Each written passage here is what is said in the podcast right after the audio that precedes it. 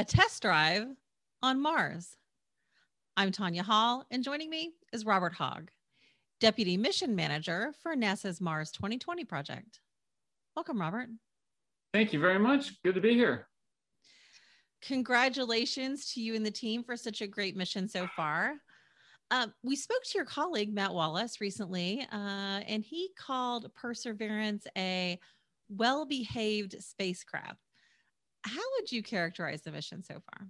Uh, the the mission has been going uh, like like dream come true. Our we engineers think and hope that this is the way it'll all play out after working for you know five, six, seven, eight years on a robotic system, sending it hundreds of millions of miles away to the surface of another planet landing it through the seven minutes of terror, which I can describe to you, and then discovering that that all the hardware is working, the motors are turning, the the incredibly complex and and and extremely vital science instruments are, are working correctly. It's talking to us via the the uh, orbiters that we have going around the planet. It's it's been amazing, spectacular. So yes, tell us about the seven minutes of terror. What was it like? Uh, so it, it, it's called the seven minutes of terror because we we go from tens of thousands of miles per hour coming into the Martian atmosphere, and and in a period of seven minutes, we need to go to zero miles per hour, which is uh, mind-boggling if if you think about that, and if you're uh, trying to design that. I'm not on the entry, descent, and landing team. I'm on the uh, surface team, but I can tell you that the the system that the engineers in the EDL team ha- have designed over the years, we used the same system for Curiosity um, in 2012. It's it's a little Rube Goldberg, um, and but but there's really good technical reasons why we ended up, up doing doing it this way. So long story short, we come into the atmosphere and the, the spacecraft is, is all capsuled up with the heat shield on the front and the back shell on the back. And the heat shield slows us down from tens of thousands of miles per hour to, say, uh, hundreds of miles per hour. And then um, the, heat, the heat shield comes off and the back shell comes off, and a giant uh, parachute comes out, the biggest one that we've ever used. Um, and it slows us down to uh, don't quote me on this, but uh, I think we're still hundreds of miles per hour, maybe 50, something like that. And then we come down on retro rockets. And the, the retro rockets, um, usually you just land on the surface of, of, another planet, like with the Vikings in the 70s, and, and your lander would have legs, or like, you know, the moon landing with the astronauts, and you just land with your retro rockets. But um, if if you think about the amount of force needed to counteract all this inertia from a one-ton rover, that's a lot of force that those rockets are, are, are blasting out, right? And so those hit the ground, and rocks and dust are, are, are spewing up and, and flying all over, and we don't want all, all that debris hammering on the rover and its its sensitive uh, instruments and, and other equipment that we have on there. So they have designed something called the sky crane, where it's it's the rover is lowered from the descent stage, which is still uh, using rockets to, to hover on three nylon cords and one data cord. And it's it's lowered the last uh, 10, 20 meters to the ground.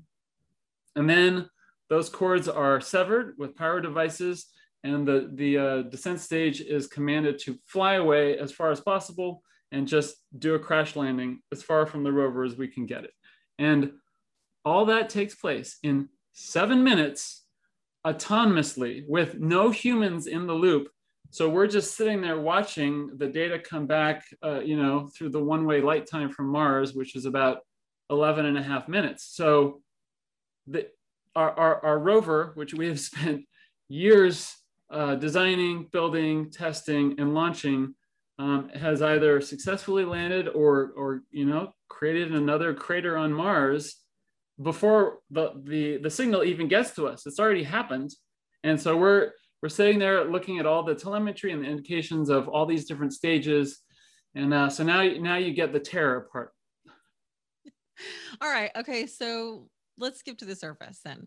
Tell us about the short test drive that Perseverance just took and what are some of the coming tasks for the rover?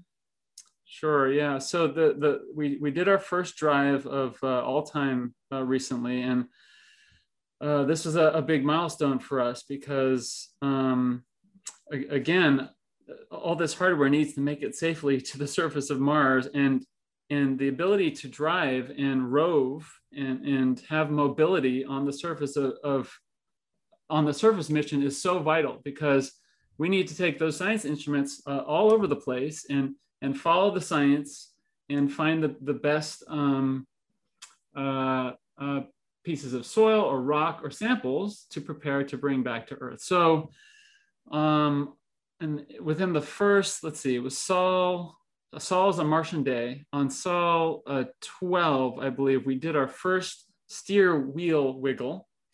And uh, the team uh, got the pictures down and, and, and saw the encoders uh, moving and saw that the wheels were, were working. And then the next day we did our first drive, six wheel drive.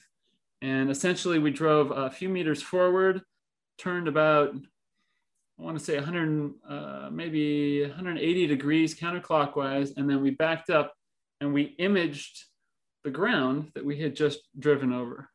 Um, now I, um, I was doing a press conference the next day, uh, discussing about discussing all this stuff, and I s- jumped onto my computer at 11:30 at night because I knew that the orbiter pass was coming down from from one of our relay orbiters, and the, the the team was just starting their shift to analyze what happened in that drive.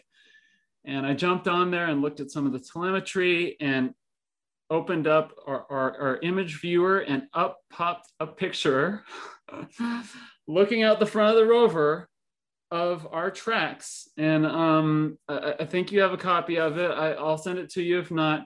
And just imagine the tracks start from nothing, as if something just fell out of the sky, landed, and then just started driving across the surface. And you can see its own tracks and the, the turn in place that it did. And it was just amazing because what was going through my mind in, in the days leading up to that, which I, you know, it's hard not to think about is if there's an issue with a couple of those actuators or a problem, we're not a rover, we're a lander. We are stuck in one spot and we will, you know, we'll be doing science in the area around us and doing some stuff with the arm, et cetera. But we, we're not able to cover hundreds of meters and kilometers and kilometers to carry out our mission. If the first drive is successful, we are a rover, we are doing miles and miles on Mars, going to all these amazing scientific sites. And so that was, you know, the flip of a coin that, that was going on in my head as I was pulling up that image.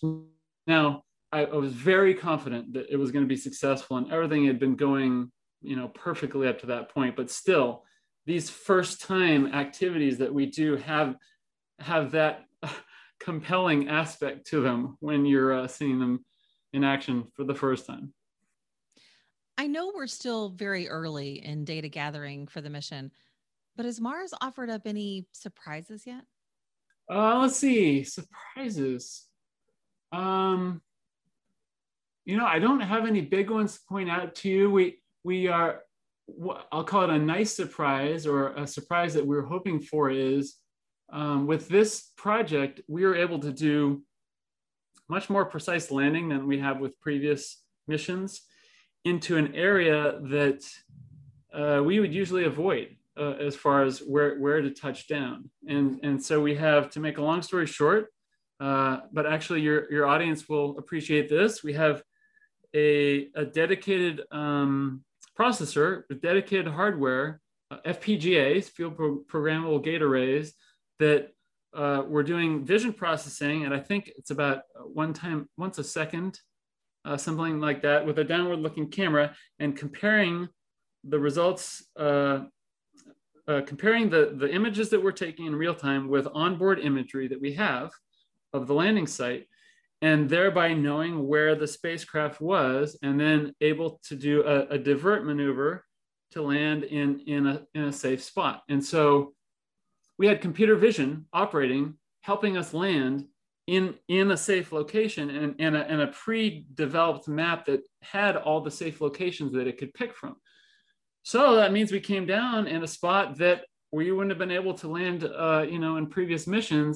And so it's been interesting looking at the uh, the surface imagery in this more dangerous environment. There's all kinds of interesting rocks and um, some bluffs and hills nearby, and big boulder-sized rocks off in the distance, you know. And it's so uh, I'll call that a really nice surprise, being able to see all that stuff up close and personal from from the rover eye cameras after we came down how do you test and qualify a rover designed for the extremities of another planet in the relatively mild conditions found on Earth? That is a fantastic question, Tanya. So uh, you, you you take all the smaller pieces, uh, all the widgets, you know, the the motor, and you test the motor at uh, minus 120 Celsius, and the you know the temperature swings that it's going to go through. We call it thermal cycling uh, hot, cold, hot, cold, hot, cold to make sure that it's going to survive the day and night uh, temperatures on Mars. And then you test it, you do uh, vibration testing with it and shock testing, um, simulating what, what it's going to go through during launch and landing, and also just in, in operating the rover, driving over rocks and things. And then you take that motor and you put it together into a complete actuator and do the same thing. And then you take the actuator and build the whole robotic arm and put all that together. And you put all these big pieces together into a complete rover. And then uh, we take that up to our 25 foot uh, space simulator chamber uh, up the hill over at JPL. It's this huge chamber that I, I, believe not a lot of uh, institutions have where we can simulate the Martian temperatures and uh, pressure and we put the whole system in there and we we uh, unstow the remote sensing mast and unstow the arm and move the wheels and uh, test dropping the helicopter. And so you you you build you you design it uh, in such a way that it's going to survive all these harsh environments radiation hardened processor um, lubricant in the in the motors that that isn't going to freeze up at the cold temperatures. Um, all these design decisions that you have to do for a one-off flight qualified space system that that has to work the first time and then you test it in all these different um, aspects of that, that mars is going to throw at you. And you put it all together and test the whole thing as a system. And you know with the team that's going to be running it taking images and doing that first drive and, and everything exactly the same and then you send it to Mars and see what happens. You alluded to this a few times already. What's it like to work on a project that takes years to develop and months to travel before getting to see the results of your work? Uh, that's a that, that's a that's a tough one. It's it's uh, incredibly uh, exciting, terrifying. Um, you know, I, I like I like to say that I could I could spend the seven years that I did working on this project and then and then uh, uh, walk away before it even launches or gets to Mars, and I still would be just entirely fulfilled on what I'd achieved and and learned and experienced and you know grown as as a as a as a technical engineer and and everything.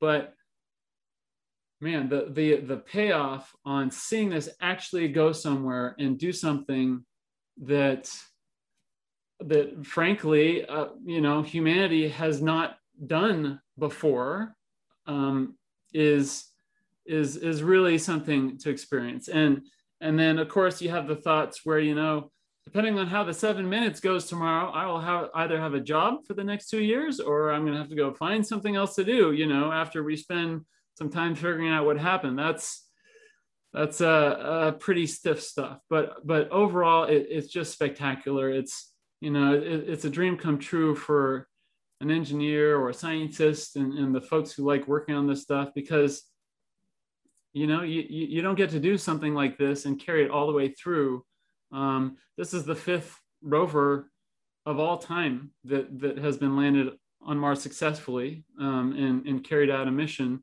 And I'm fortunate to be at JPL. It's it's the only place that's that's done that. And I, I think everybody else is going to be catching up shortly here, which I am all for. Um, it's going to be great having uh, as many rovers and explorers uh, heading over there as possible and heading to the other parts of our solar system. So back to your question, it's just fantastic. And, and uh, after all that hard work and, you know, going blind, staring at spreadsheets for three hours, uh, it, it's all worth it. And that's what keeps us going over here. Robert Hogg, Deputy Mission Manager for NASA's Mars 2020 project. You're following the dream for all of us, Robert. If somebody wants to find out more about a lot of the discoveries that you're making, or maybe they want to follow you personally, what's the best way they can do that? Sure. Well, uh, they can uh, just type in uh, to a, a, search engine uh, Mars 2020 uh, or Perseverance, and they'll find our website with all the raw imagery that's being dumped uh, every day, and and uh, all the all the information there is fantastic. And then if they want to find me personally, uh, they can jump on uh, Instagram and just go to robert.hogg, H O G G. My my first and last name with a dot in between there. Sounds good. Thanks for your time, Robert. Thank you very much. Absolutely. And find more of my interviews right here or at YouTube, iTunes, Spotify, Stitcher, and TanyaHall.net. Thanks for watching.